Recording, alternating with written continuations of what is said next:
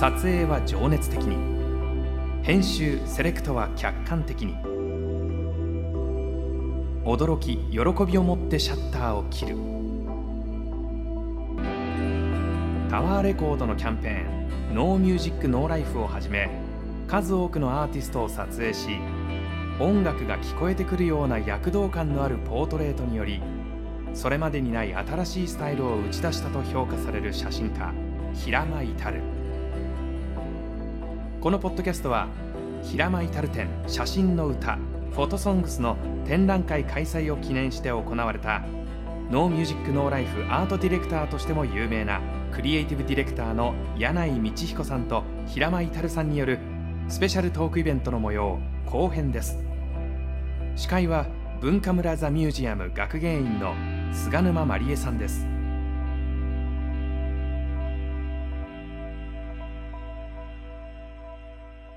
印象深いみたいな話をすると平間さん答えづらいと思いますけど柳井さんはどうですか？答えづらいですね。答えづらいですか、自分では言いづらいかなと逆に菅沼さんは？え私ですか？一、つですか、はい、答えづらいですよね。答えづらいですね僕はねでもあのジャケットがバーって並んでるところにサンボマスターのが時々あってはいはい。あそうですね。一緒に、僕と平間さんでもうサンボマスターのメジャーデビューのところからね,、あのやってきたんですけど、でサンボとは結局そこの出会いから山口隆と猪苗代湖ズっていうのも途中ママドールズっていうのもやったりしていやあのとっても大事な出会いだったんです。で今はもう俺らに頼んでなくて売れてきてるんでね。あの 今も頼んでたらすげえいいジャケットなのになと思いながら。売れてきてるから頼んでないんですね、ちょっと初めて分かりましたそこ。多分なんか予算とかがつくようになってでもっと予算の高い人に高い人にお願いしてんじゃないかなと思うんですけど。安いですか？いやいや安 あのでもすごくやっぱ3本のジャケットはいいなって思いました、あの山口隆が書いた、えー、とアルバムのタイトルも含めてね、あの写真との響き合いとか、あのちょっとしたデザインもね、すごくいいなと思ったしあと驚いたのはあの中に平川内一丁目っていうね兄弟のデュオが。一緒にねやりましたね、一緒にやったんだけど全く覚えてなかったの。覚 えてなかったえこれ？みたいな。佐渡行ったじゃないですかそうそうそう。だ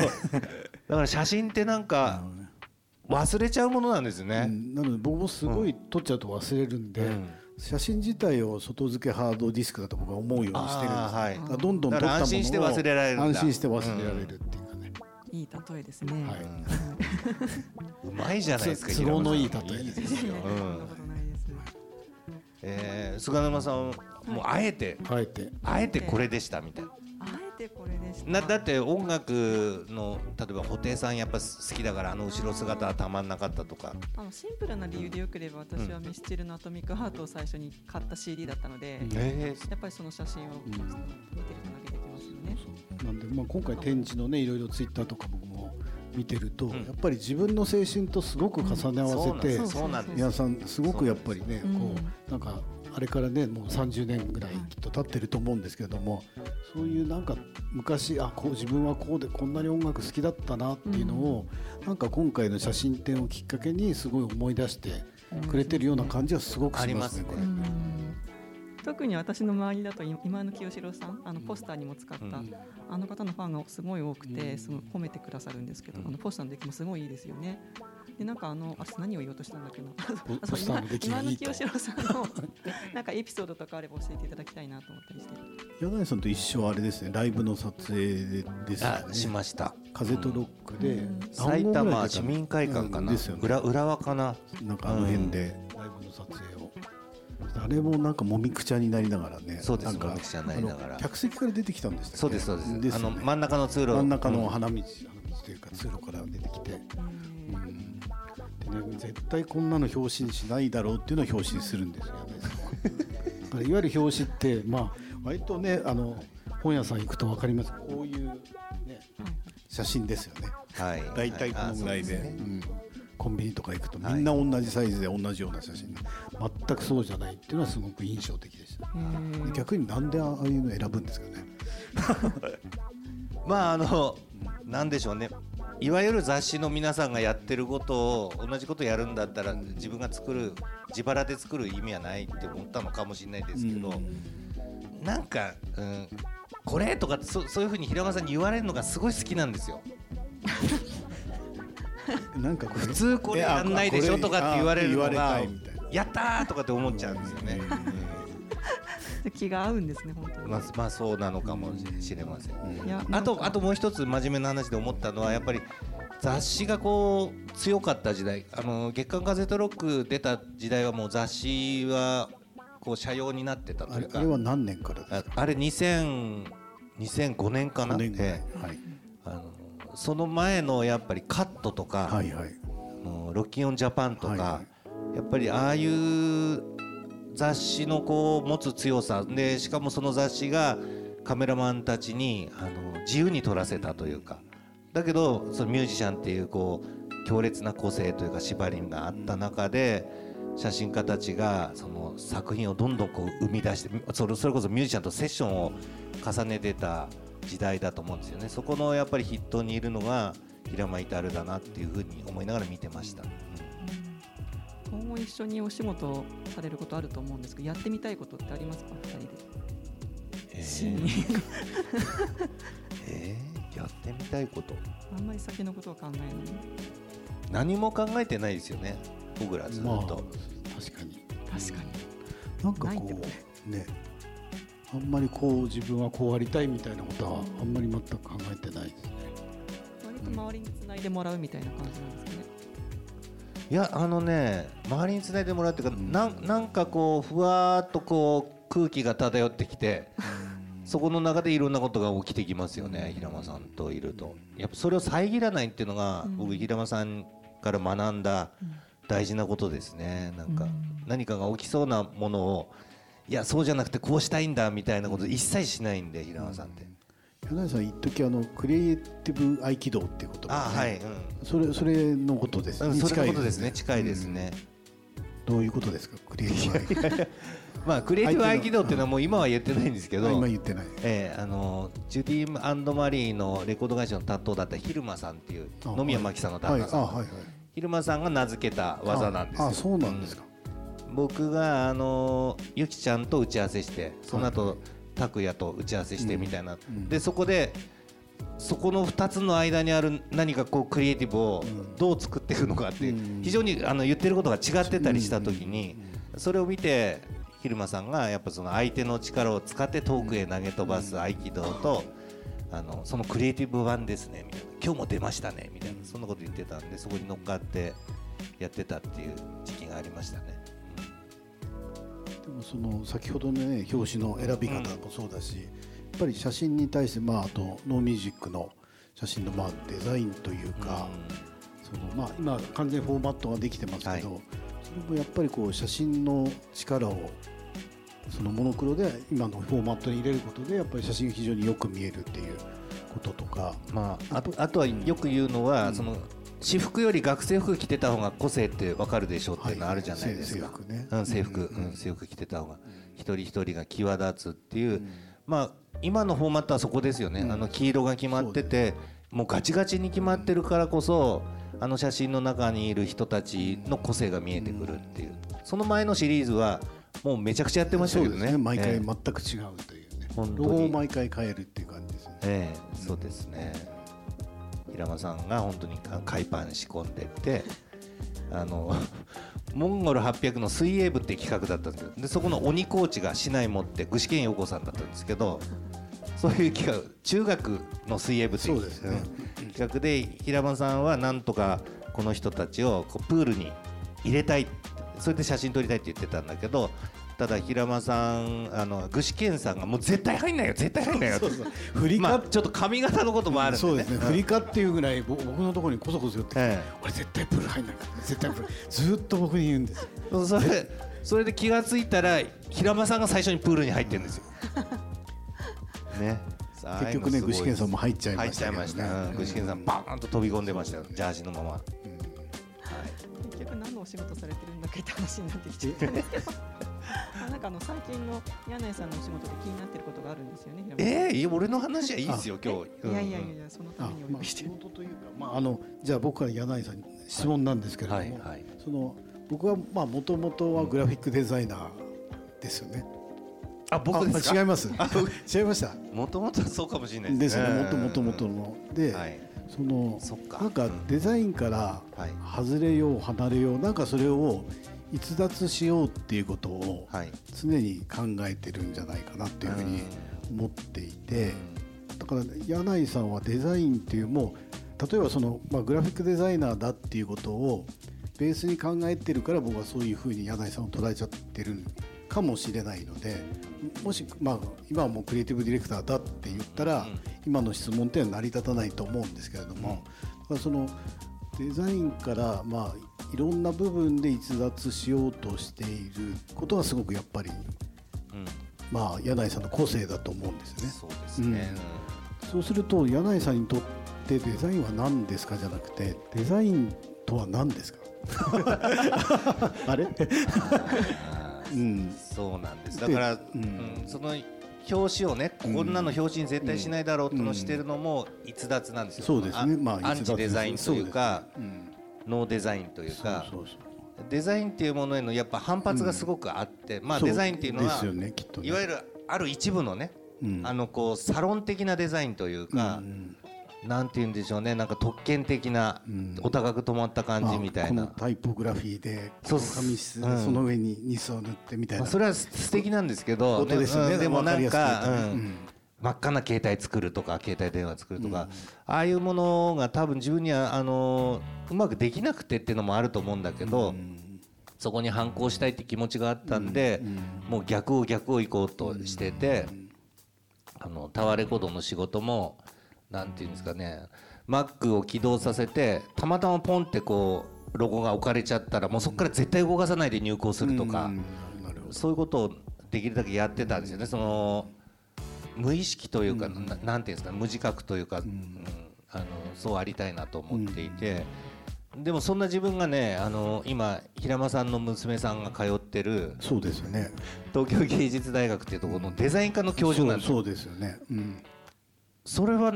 どういうことなのって自分でも思うんですけど、うん、で僕はたまたま、去年かな卒展を、はい、その卒業制作を見に行ったら、やっぱりあの卒業制作も割とデザインから逸脱しようとしてるんですよ、僕から見たら。で全然アニメがあったりとか、はい、それはまあ柳井さんとし、まあ、たまたまそうなのか、うん、柳井さんがそういう、ね、指導によってなんかそういう方向に行ってるのかちょっとわからない、僕もそこはまあシンクロはしてるっていう感じがして、そこも含めて。僕だったらデザインって何なのかなっていう。僕は僕の研究室はデザインオルタナティブっていう研究室なんですよ、うんええ。まあ、音楽にもオルタナってありますけど、みんなが今までデザインだと思ってたものだけがデザインじゃないぞっていう、例えばここで話すこともデザインかもしれない、えー、お祭りもデザインかもしれない。えお母さんが娘のために作った幼稚園のお弁当もデザインかもしれないそういうふうに何ていうんですかねデザインのこの、ね、なんかいい気になってるデザインをこう解放したいんですよね。いい気になってるというとあれですけどその特権的なデザインからみんなにとってのデザインっていうふうにすごくしたいというか今日着ていく洋服をみんなが決めることもデザインだっていうふうに、じゃあ柳さんにとってデザインを翻訳すると何ですかね、日本語で言うと。デザインを翻訳するとえー、たまたまあのウィキとかで僕見てみたら図案とか、はい、なんかそんなようなね、うん、まあ見てもピンとこないような、うん、まあそれちょっと聞きたいなと。人が幸せになるための方法みたいなことですかね、うん、なるほど。ちょっとうまいこと言えなかった今。ごめんなさい、ね、真面目に答えちゃった、僕が写真をやってる理由ともねすごく、深くつながっていやだだからこんだけ長く続いてんですよ、僕らそんな飲みにも行かないし。そうね。何年かに1回撮影の帰りにちょっと飲むぐらいですよね。2人で飲んだこと多分ないですないね。2人で会ったことほぼほぼあります1回い。や2人で会ったことないでしょ。ないんですよ。意外でしょ、うん、仲がいいかと思ってました。仲はいいんですよ。仲悪くないですよ、つるまないってことですね多分ほらあのお笑い芸人のコンビがホテルの部屋別々だったりするああいうのに近いんじゃないですか。楽屋が別みたいな。携帯の番号も知らないみたいなあるあるじゃないですかなんか。言いますよね、うん、携帯知ってますよ。僕も知ってます、よ。かったよかった。でもまあまあ、皆さん、だいぶ携帯隠してましたね。隠してました、うん、一時期本当に携帯隠してました。ポッドキャスト大大丈夫大丈夫です、もうもう隠してないですけど携帯持ってないことにしてましたね僕は知ってたんですけど、まあ本当にうち携帯依存症と携帯恐怖症が両方起きちゃった時期があって、そうなんですね。まあでもね本当にその幸せの話じゃないですけど平間さんはやっぱりみんながこう楽しそうに笑ってたり、あの今までやったことないことやってる瞬間とかなんかその人が輝いてるところが好きなんですよすごく。そうですね、やっぱり人がこうね解放されていったりする瞬間をが好きなんですね。それの作品にも出てますね。まあそうですね。なんか皆さんもご質問がなさりたかったりしますよね。もしあはい どうぞ。あれ？お前？マイクがね知ってる？高野君っていうのは高野と面白い写真撮りますよ。あ写真でも演劇やってるんだよな。あそうです、カメラマンじゃなくて。でも写真いいよね、はい、すごくね。ありがとうございます。えっ、ー、と質問としてなんですけど、えっ、ー、と展示の中でセレクトは客観的にっていうのを書かれていたのをすごいこう興味が湧いていたんですけど、まあのそれこそノーミュージックノーライフではこうするとか、それこそカゼットロックではこういうふうに預けるみたいな感じでセレクトに対してこう仕事ごとに大事にしていることっていうのが聞かせていただけたら嬉しいです。うんままずはじゃああの撮影は情熱的に、はい、セレクトは客観的にのお話をすると、うん、やっぱりものを作るのっていうのはやっぱり情熱がないとかなり熱い気持ちとか、まあ、いろんな行動がないとものっていうのは実現しないと思うのでまずそこはやっぱり情熱が必要だと。でそれに対してあの客観的というのは例えば熱いおじさんが大きな声で例えば3時間どんなに素晴らしいこと言ってもそれって聞きたくないじゃないですか。疲れちゃいますよね。なのでそれはまあ相手の立場になって考えましょうっていうことを僕はこう伝えたくて書いたんですね、うん、それが一つとあともう一つその、まあ、媒体によってですよね。そのまずそのね例えば依頼をされた撮影の場合は必ずまあその目的というのが割と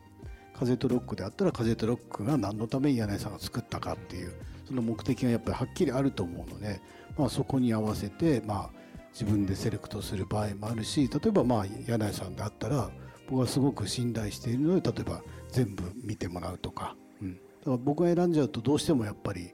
なんていうのかな。こう、まあ、よく撮れてる写真みたいな一般的な意味でねなったりやっぱり撮り手ってやっぱそうなりやすいのでやっ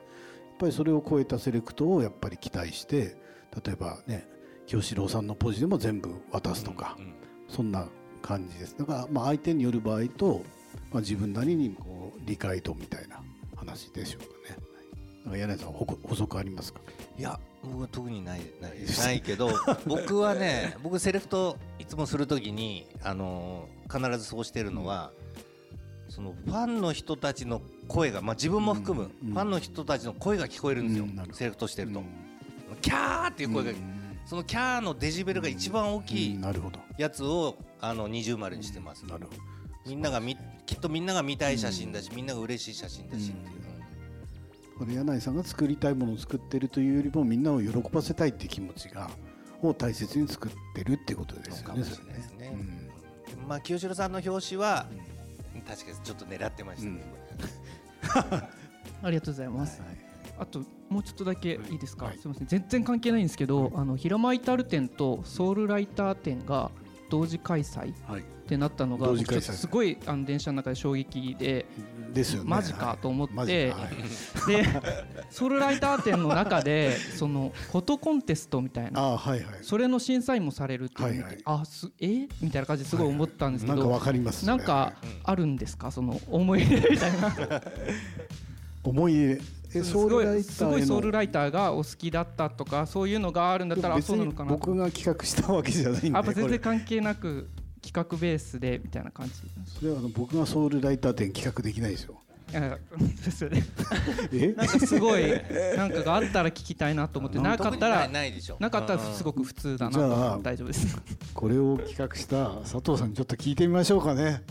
皆さん聞きたいですよね、はい、なぜに平間至るとソウルライターか僕は聞きたい。え？いやいやちょちょっとマイクを。噂のねずっと話の出てる佐藤さんです、はい、平間さんが全面的に信頼してる人。でね。うん、でも平間さん他の写真家の人に興味全くないですよね。うん、そういう写真の撮り方してないというか、まあ、そうですね、うん、まあ全くつったらあれですけど、はい、すみません急に呼び出されました、はい、コンタクトの佐藤です、はい、あのそうなんですえっとソウルライター展と平間至る展を、まあこれまで全く別々に客制作をしてきたんですが、まあたまたま文化村さんが休館にあたってで光栄で展覧会を開催するという時にソウルライター展は、まあ、生誕100年ということもあって、じゃあやっ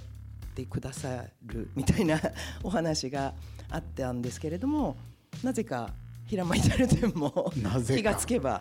まあ、その辺はあの決めるのは決して私ではないので、うん、文化村さんむしろそれこそ文化村さんの。犯人は菅沼さんじゃないですか？もう。まあでも対バンみたいなもんで面白いですよねそうですね。お客さんから逆に言うと全然違うので、違うところと、そうただ全然違